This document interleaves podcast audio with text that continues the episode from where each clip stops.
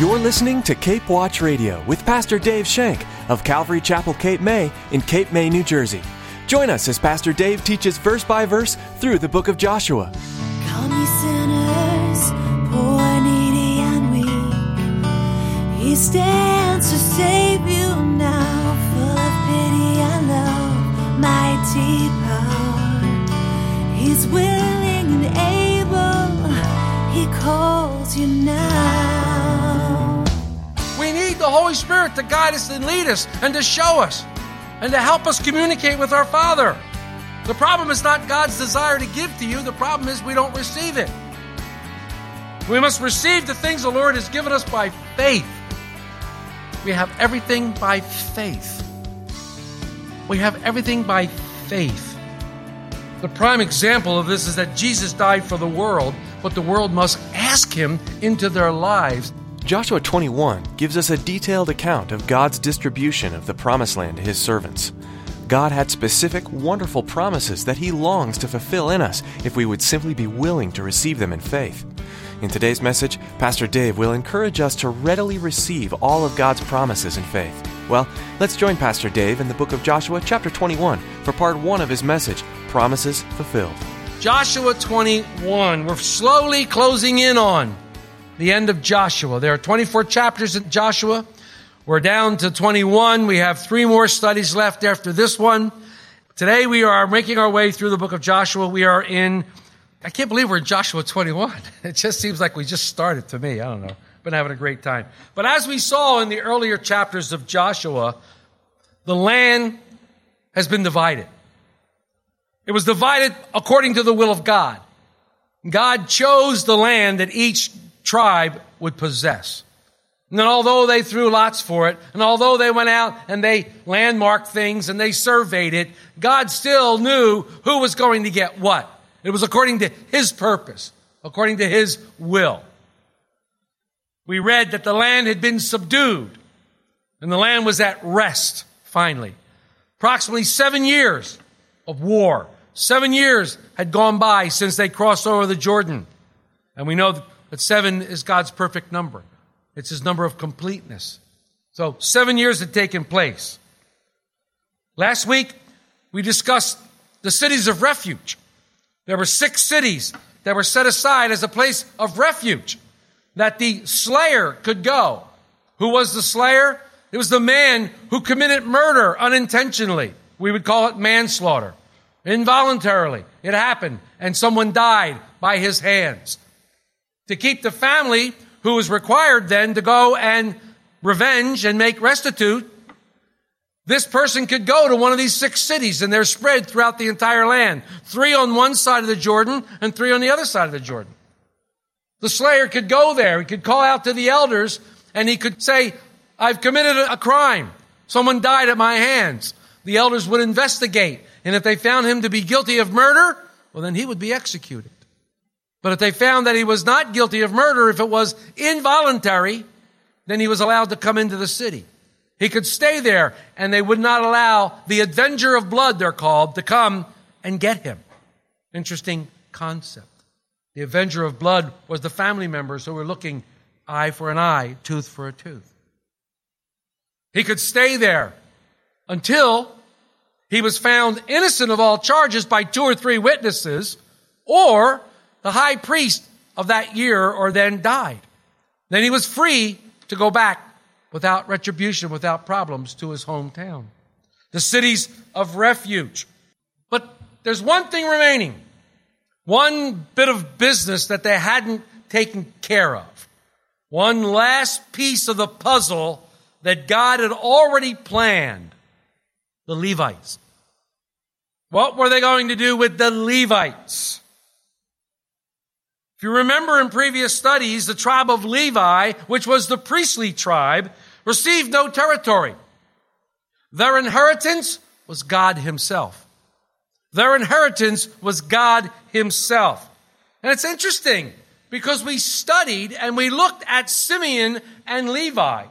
We looked at Simeon and Levi and how they were told by Jacob their father how he prophesied that they would not inherit any land because of the murder they committed in Shechem.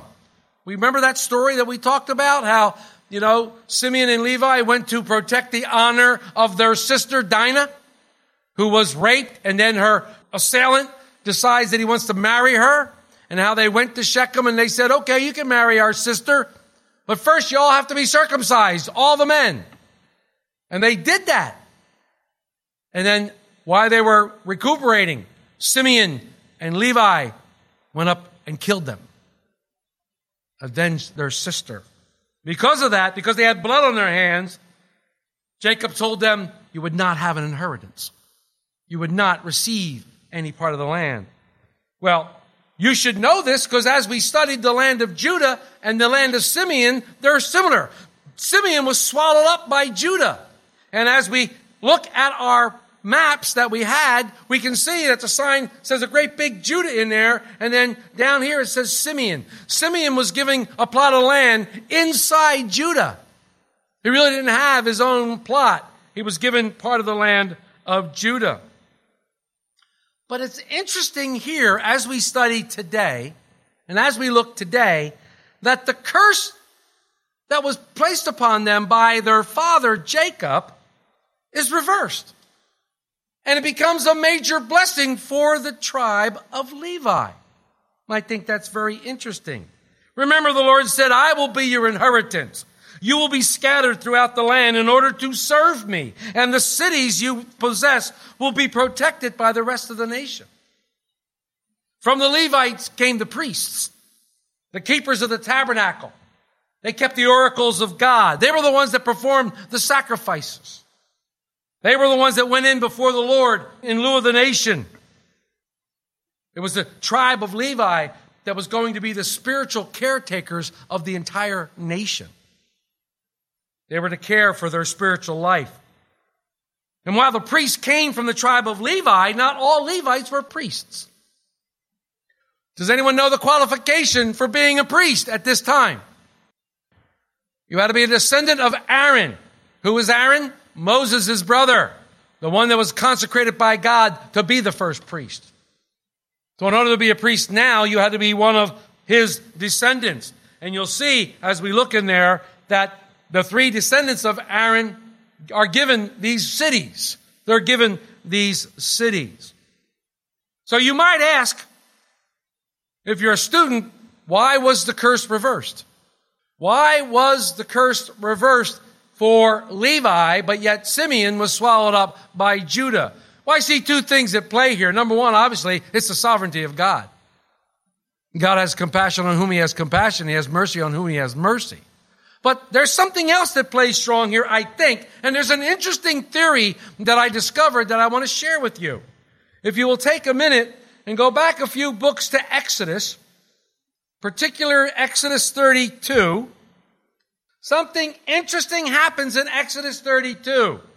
In Exodus 32, Moses comes down from the mountain after receiving the commandments of God. He's carrying them in his hands. And he's coming down from the mountain because there's a great ruckus down there. God said something's amiss in the camp.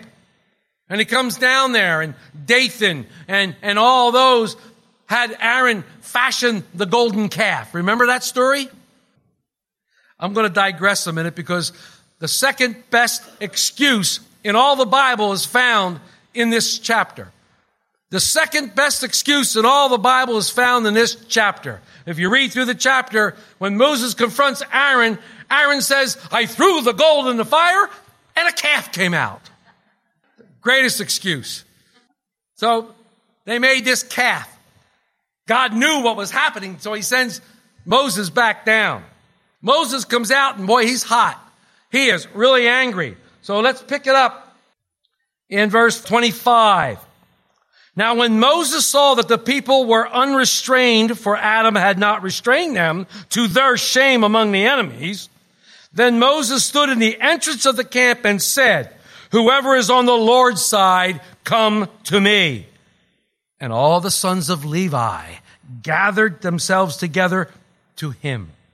And he said to them, Thus says the Lord God of Israel, let every man put his sword on his side and go in and out from entrance to entrance throughout the camp, and let every man kill his brother, every male his companion, and every man his neighbor.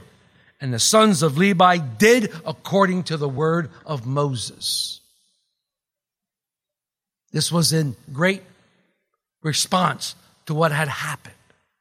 There are those who think that this was why God changed the curse and made it into a blessing, that the Levites would be his, that he would be their inheritance. They would be the keeper of the tabernacle. They would be the ones who, who dealt with God on a solely basis. They would be the ones through whom the priests come through. It was a great thing. Many believe that this was why, because they were the only tribe that dealt with their sin.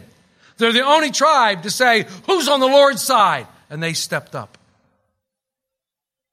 Remember when we first studied Joshua way back when he was going into Jericho? He met the commander of the army of the Lord. And the first thing Joshua asked him was, whose side you on?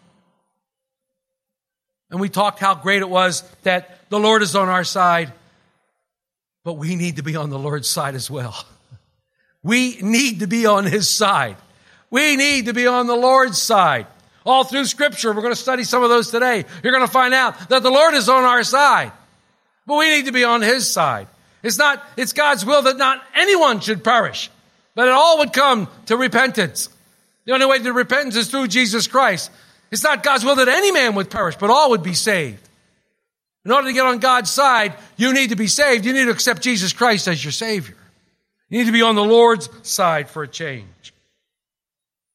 When it comes to inheritance, is there any tribe that the Christians are more spiritually connected to than Levi?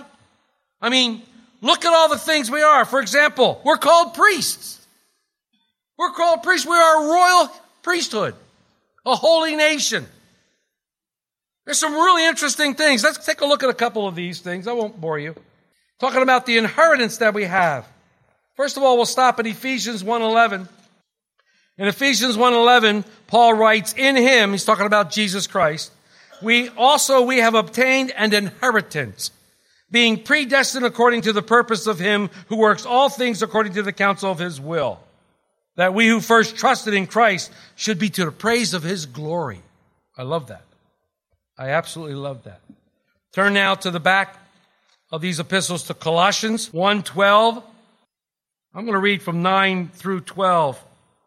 For this reason, we also, since the day we heard of it, do not cease to pray for you and to ask that you may be filled with the knowledge of His will in all wisdom and spiritual understanding, that you may walk worthy of the Lord, fully pleasing Him, being fruitful in every good work and increasing in the knowledge of God, strengthening with all might according to His glorious power for all patience and long suffering with joy, giving thanks to the Father who has qualified us as partakers of the inheritance of the saints in the light.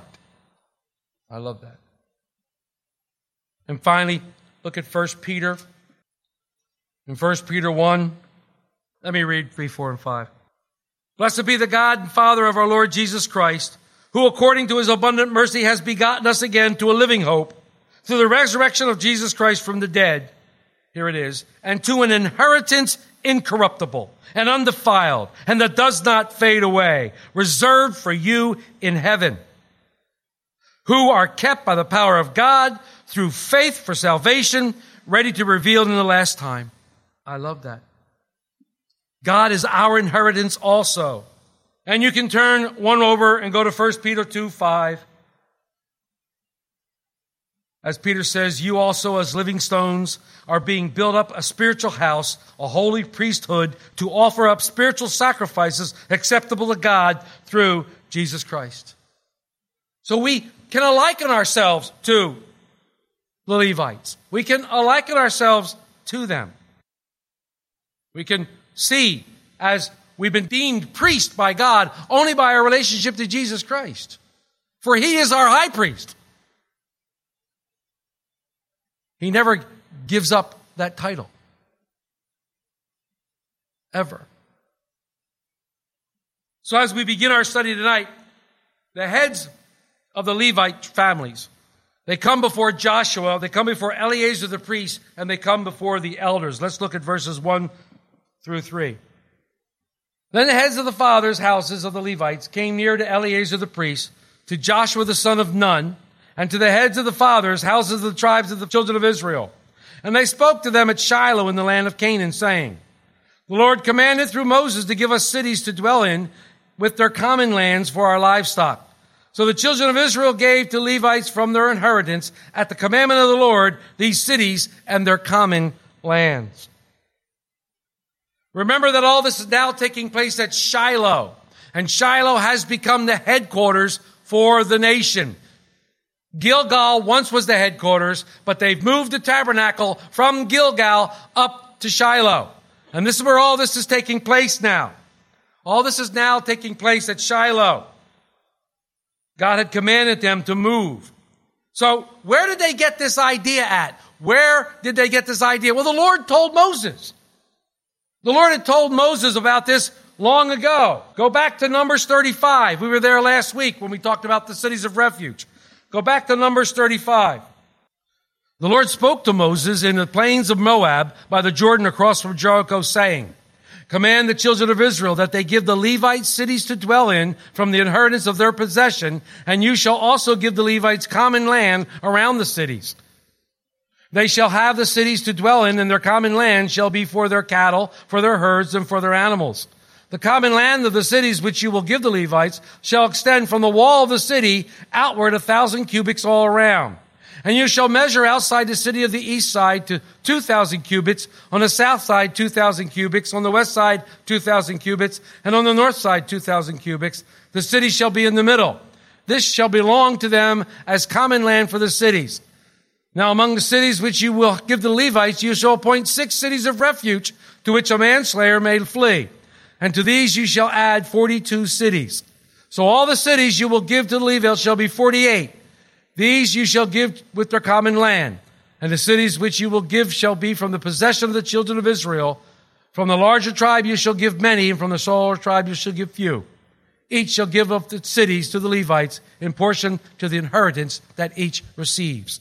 So the Lord has given Moses this command. This is what you're going to do. You're going to get in the land, and you're going to do this. They're in the land. Everything has been dispersed. Now the Levites come forward. They go, hey, according to Moses, according to what the Lord said, we want our cities. We want our land. I like this. The Levites are requesting these things.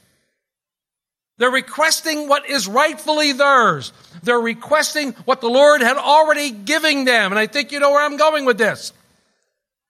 As a victorious Christian, the Lord has given us great and precious promises. He's given us great and precious rewards. He's given us all things for life and godliness. He's given everything, every spiritual blessing in Christ Jesus. But we by faith must take those. We by faith must accept those. We must take them and allow them to be ours. Luke 11 verses 9 through 13 when Jesus said, seek, knock and ask. The problem is not our asking. The problem is our receiving. We're not taking what the Lord has given us. God's desire to give is bigger than our desire to receive. God has the storehouse full of blessings that He wants us all to receive if He's awaiting for us to ask. But James says you have a problem. You ask amiss. You ask for personal gain. You ask so that you can be a bigwig, a big shot instead of asking for what the Lord would have you get.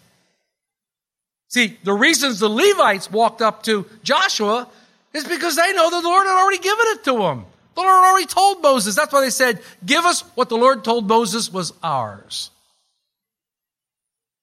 In this word, in God's word, there are many, many promises. And wouldn't you want all that God has for you? This isn't a prosperity thing, guys. I'm not sitting here preaching a prosperity. This is not a name it and claim it. I want that thing. It's mine. That's not, that's what I'm saying. We want everything according to God's will. We want everything according to what God wants. The Levites don't want anything less. They don't want anything less than what God had given them, and they get 48 cities. How many cities did God give them? 48. I want what God wants for me. I want it all. I want what God wants for you. We should want it all. Whatever God has, we should want what He wants for us. How do we find out what it is? We ask and we seek and we knock. And we need the Holy Spirit. We're back to that again. We need the Holy Spirit to guide us and lead us and to show us and to help us communicate with our Father. The problem is not God's desire to give to you. The problem is we don't receive it. We must receive the things the Lord has given us by faith.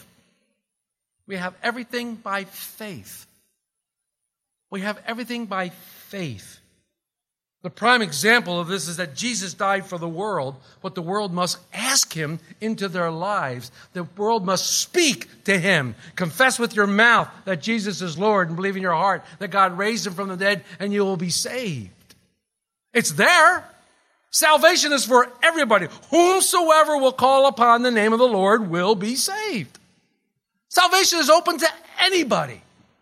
Anybody. They have to ask for it. They have to ask. We receive by blessing, by faith. So the Levites are going to be scattered throughout the land, very much like the cities of refuge. Why? So people can get to them. If they're going to be spiritual counselors, people need to get to them. People need to know where they are. And among the cities given to the Levites are the six cities of refuge. Who better to give the cities of refuge to than the priests, than, than the priestly people? Who better to take care of those? It's interesting that the Levites scattered throughout the land so they can teach people the law. They need to teach the people the law and they need to influence people and the other tribes to be faithful to our Lord. This brings me to a major point. We can never minimize the teaching of the Word of God. We can never minimize it at all because there is where we get our being. There is where we get our substance. There is where we know how to walk, how to talk, how to do the things that God wants us to do. It's through the Word of God. And we need to have that. Most common people that time didn't have scriptures. They did not have what we have. They had to be told. They had to be shown. They had to be shown what is there. And the Levites identified with the people and they could explain these things to them. They could explain what was going on. And they showed them God's Word. We use at Calvary Chapel, we use Nehemiah 8 exclusively to talk about teaching God's Word. In Nehemiah 8, a couple things I want to read to you in Nehemiah 8. I'd like to read the first 12 verses. When the seventh month came, the children of Israel were in their cities. Now all the people gathered together as one man in the open square that was in front of the water gate, and they told Ezra the scribe to bring the book of the law of Moses, which the Lord had commanded Israel. So Ezra the priest brought the law before the assembly to the men and the women, and all who could hear with understanding on the first day of the seventh month. Then he read from it in the open square that was in front of the water gate from morning until midday, before men and women and those who could understand. And the ears of all the people were attentive to the book of the law. The book of Joshua details the Israelites' journey into the land promised them by God and the various adventures they encountered along the way. Through it all, one thing is clear God keeps his promises and protects his people. Pastor Dave Shank will continue to teach through this Old Testament book on the next edition of Cape Watch Radio. But in the meantime, we'd like to direct you to our website at capewatchradio.com. Listen to an archive of previous messages from Pastor Dave or download and share them with your friends and family. You can also subscribe to Cape Watch Radio by searching on iTunes. Take biblical teaching with you wherever you go. It's a great way to add spiritual teaching to your already busy life. While we're so blessed to be able to bring you verse by verse studies straight from God's Word, we hope this isn't your only source of spiritual nourishment. The Bible impresses upon us the importance of community and the need to find a church family to help you grow in your walk with God. If you haven't found a church home and are in the Cape May area, we'd love to have you join us here at Calvary Chapel Cape May. Each Sunday at 8:30 a.m. and 10:30 a.m. and Wednesdays at 7 p.m. We meet to worship our creator and study more deeply the guidance he's given us in the Bible. For our address and directions, please give us a call at 609 884 5821. That's 609 884 5821. Or visit our website at capewatchradio.com. That's all the time we have for today, but be sure to join us again for more on Cape Watch Radio.